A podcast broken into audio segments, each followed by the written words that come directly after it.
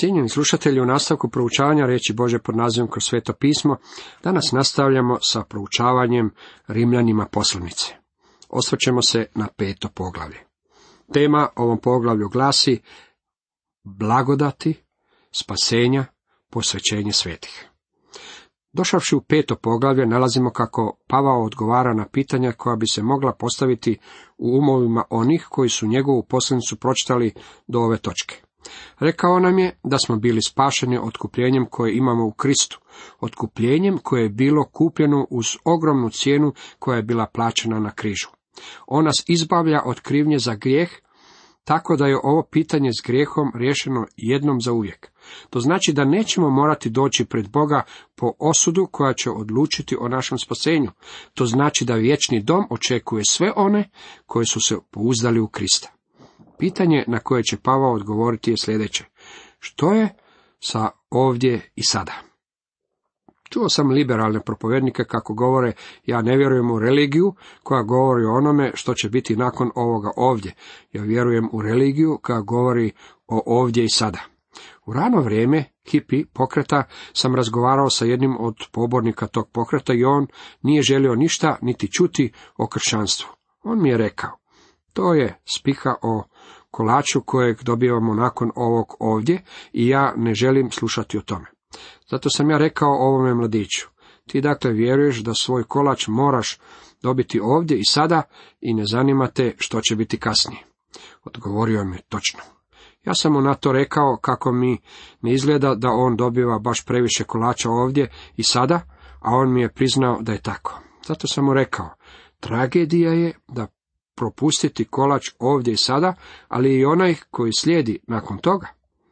Pavao će nam sada reći kako postoje stanovite blagodati, koje bivaju pridodane vjerniku upravo ovdje i sada, kada se pouzda u Krista, kada bude opravdan vjerom u otkupljenje koje imamo u Kristu. To su u stvari blagodati za koje je svijet jako zainteresiran i koje bi želio imati. Mnogi ljudi danas troše velike svote novca kako bi zadobili stvari koje su dane kao blagodat svakome vjerniku. To ne znači da svi vjernici u njima i uživaju. Bilo kako bilo, Bog ih ima u pričuvi za vas i sve što vi trebate učiniti je da posegnete za njima i dohvatite ih, kako to čitamo u Efežanima 1.3. Blagodati spasenja. Kao prvo dolazi mir pristup i nada. Opravdani dakle vjerom, u miru smo s Bogom po gospodinu našem Isusu Kristu. Opravdani dakle vjerom odnosi se na čin vjere trenutkom kada uzvjerujemo Kristu. U miru smo s Bogom po gospodinu našem Isusu Kristu. Biblija spominje nekoliko vrsta mira. Kao prvo postoji mir u svijetu. Ujedinjeni narodi rade na tom području, baš kao što je ranije to činila i Liga naroda. U povijesti nisu ništa postigli, a ništa se ne postiže niti danas. Dok radim na ovim propovjedima, mnogi ljudi vjeruju da ako protestirate dovoljno glasno, možete donijeti mir svijetu, koristeći se manipulacijom ljudi i psihološkim igrama. Dragi moji prijatelji, tako dugo, dok u srcima ljudi stoluje greh u svijetu, neće biti mira. Sve dok ne dođe knez mira. Krist će donijeti mir ovoj zemlji. Međutim, mir u svijetu nije ona vrsta mira o kojoj Pavao ovdje govori. Postoji zatim i mir koji se naziva spokojem duše. To je mir o kojem je gospodin Isus govorio kada je svojim učenicima rekao u Ivan 14.27 Mir vam ostavljam, mir vam svoj dajem. Daje vam ga, ali ne kao što svijet daje. To je mir koji dolazi određenim vjernicima koji su se pouzdali u Krista, koji počivaju u njemu i koji čine njegovu volju. Volio bih kad bih mogao reći da ja imam svo vrijeme iskustvo ovakvoga mira. Nemam ga. Ja znam da on danas stoji svakome vjerniku na raspolaganju. Mislim da sam ja nalik većini vjernika koji imaju svojih uspona i padova. Ima trenutaka kada taj mir jednostavno preplavi moju dušu i to je predivno. Međutim, Također postoji trenuci kada sam izložen velikom pritisku, kada sam pod napetostima i kada sam umoran, pa mi tada taj mir izmiče. Bilo kako bilo, Pavao ovdje ne govori o miru koji bi se odnosio na osobnu smirenost. Postoji i treća vrsta mira kojeg Pavao spominje vjernicima u Filipima. Mir koji je iznad svakoga razuma. S obzirom da je to mir koji je iznad svakoga razuma, ja sigurno ne znam o čemu se tu radi, a imam osjećaj da to ne znate niti vi. Mir o kojem Pavao govori, kojeg navodi kao prvu blagodat spasenja, je mir s Bogom, po gospodinu našem Isusu Kristu. To je mir kojeg u dušu prima onaj koji je uzvjerovao Isusu Kristu kao svome osobnom spasitelju i koji zna da Bog više nema nikakvu optužbu protiv njega, da više nije krivac u Božim očima. Taj čovjek zna da je Bog koji je u prošlosti morao biti protiv njega, sada za njega. Zna da ima spasenje koje je trajno i vječno. To je mir kojeg primate zbog toga što znate da su vam grijesi oprošteni i da je između vas i Boga sve u redu. Svakako ćete zapaziti kako Pavao uvijek iznova napominje kako imamo mir po krvi Isusa Krista, što znači da je sve u redu između naše duše i Boga. To je predivan mir. Ovu istinu mi je objasnio jedan predivni propovjednik još dok sam ja bio tineđer. On mi je rekao da kada je čovjek sagriješio u Edenskom vrtu, tada nije samo on pobjegao od Boga i našao se odvojen od života koji je u Bogu, sa nikakvim kapacitetom za Boga i bez ikakve inklinacije prema njemu, već se i Bog treba okrenuti od čovjeka. Zatim kada je Krist umro na križu, Bog se okrenuo, tako da sada sveti Bog može reći izgubljenome grešniku, dođi, njegove su ruke ispružene prema nama. On nam poručuje, čitamo u Mateju 11.28, dođite k meni svi koji ste izmoreni i opterećeni i ja ću vas odmoriti. To je mir, odmor otkupljenja. Dragi prijatelji, Bog je izmiren. Ne morate učiniti ništa kako biste se izmirili s njim. Kao što smo već vidjeli, mnogi ljudi misle kako je potrebno proliti mnoge suze da bi se izmirili s Bogom. Nisu vam potrebne suze kako biste smekšali Bože srce. Ne trebate učiniti ništa, zbog toga što je Krist umro na križu. Bio je izmiren. Danas poruka evanđelja glasi, budite izmireni s Bogom. Sljedeći korak kojeg treba učiniti je na vama. Kada prihvatite njegovo spasenje, tada imate iskustvo mira koji dolazi od spoznaje da su vam oprošteni gresi. Mnogi ljudi navečer prije spavanja stavljaju svoje glave na mekane jastuke, ne znajući što to znači imati mir u svome srcu. Kolike umorne duše se danas muče sa kompleksom krivnje, a ti bi ljudi željeli otići nekamo gdje bi se ta njihova krivnja mogla odstraniti. Jedan kršćanski psiholog mi je prije nekoliko godina rekao, jedino mjesto na kojem je moguće odstraniti kompleks krivnje je pod križem Isusa Krista. Mir je predivna privilegija koja prati Božje dijete. Kao drugo, rekli smo pristup. U drugom redku čitamo, po njemu imamo u vjeri i pristup u ovu milost u kojoj stojimo i dičimo se nadom slave Bože. Pristup znači da vi i ja imamo pristup Bogu u molitvi. Predivno je kad imate nekoga kome možete otići i razgovarati o sebi, svojim problemima, svojim prijateljima i o ljudima do kojih vam je stalo. Mi danas kao Boga poznamo i Božja smo djeca, imamo pristup k nebeskome Ocu koji će nas poslušati i koji odgovara na naše molitve. To međutim ne znači da Bog odgovara na molitve na način na koji biste vi željeli da na njih bude odgovoreno no on vas uvijek čuje, a ponekad on nam pokaže kako je on dobar nebeski otac kada kaže ne. On će odgovoriti u skladu s njegovom mudrosti, a ne prema onome što je naša volja. Zapazit ćete kako u vjeri imamo pristup u ovu milost u kojoj stojimo. Kao treće, nalazimo nadu. I dičimo se nadom slave Bože. Je treća blagodat. Prijevod ovog dijela stiha trebao bi glasiti i radujemo se u nadi slave Bože. Nada koja se ovdje spominje je nada o kojoj Biblija i govori. Pavao je rekao mladome propovjedniku imenom Tit, iščekujući blaženu nadu i pojavak slave velikoga Boga i spasitelja našega Isusa Krista. Mislim da iščekivanje velikih nevolja i nije baš nekakva nada. Ja ih sigurno ne iščekujem, jer bi to bila strava, a ne nada. Iščekivati dolazak našeg gospodina da dođe po svoju crkvu i digne je sa ovoga svijeta, to je veličanstvena nada i to će se desiti prigodom njegove pojave. Bože dijete ima ovu nadu. To znači da ono ima budućnost. Ono ima nešto čemu se može radovati. Vi i ja živimo u svijetu u kojem čovjek u ovom društvu izobilja može uživati u istinu svim pogodnostima života. Međutim, zanimljivo je da taj čovjek nema budućnost. James Reston, jedan od novinara i urednika New York Timesa, je prije nekoliko godina izjavio kako je u Washingtonu prisutan osjećaj da su se problemi toliko nagomilali i umnožili da je čovjek u potpunosti nesposoban rješavati probleme svijeta. Božja riječ, znate, prati ovako razmišljanje. Mislim da je ovo jedini primjer kada su se Biblija i New York Times slagali. Danas smo svjedoci mračnih predviđanja i glazba može i dalje svirati i vi i dalje možete mahati zastavicom do mile volje.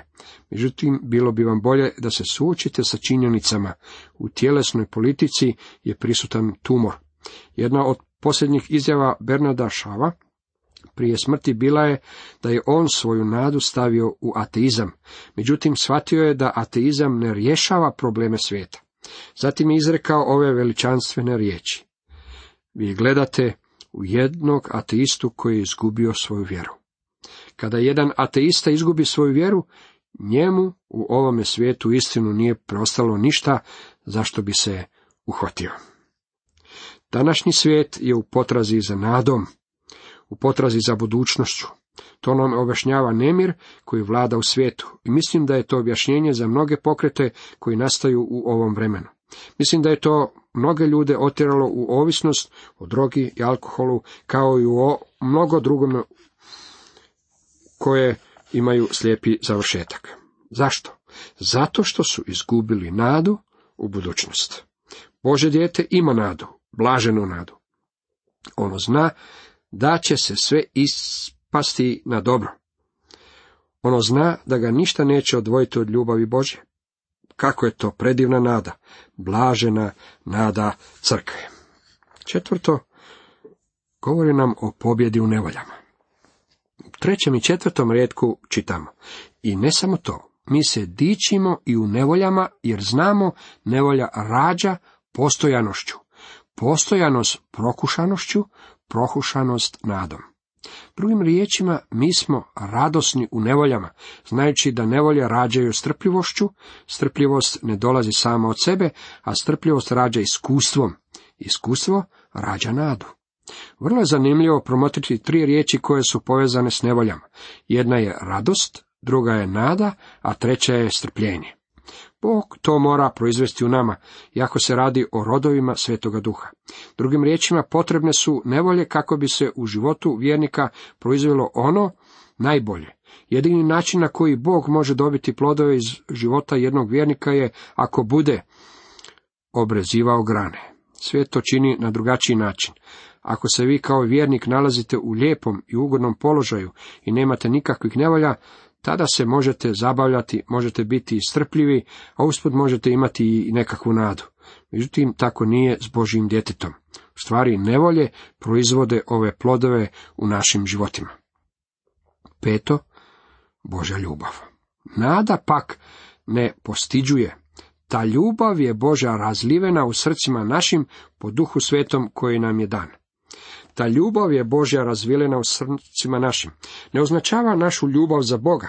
Time je označena Božja ljubav prema nama. Ta ljubav postaje nam stvarnom po svetome duhu koji nam je dan. Šesto, sveti duh. Ovo je prvi put da se u poslanici Rimljanima spominje služba svetog duha.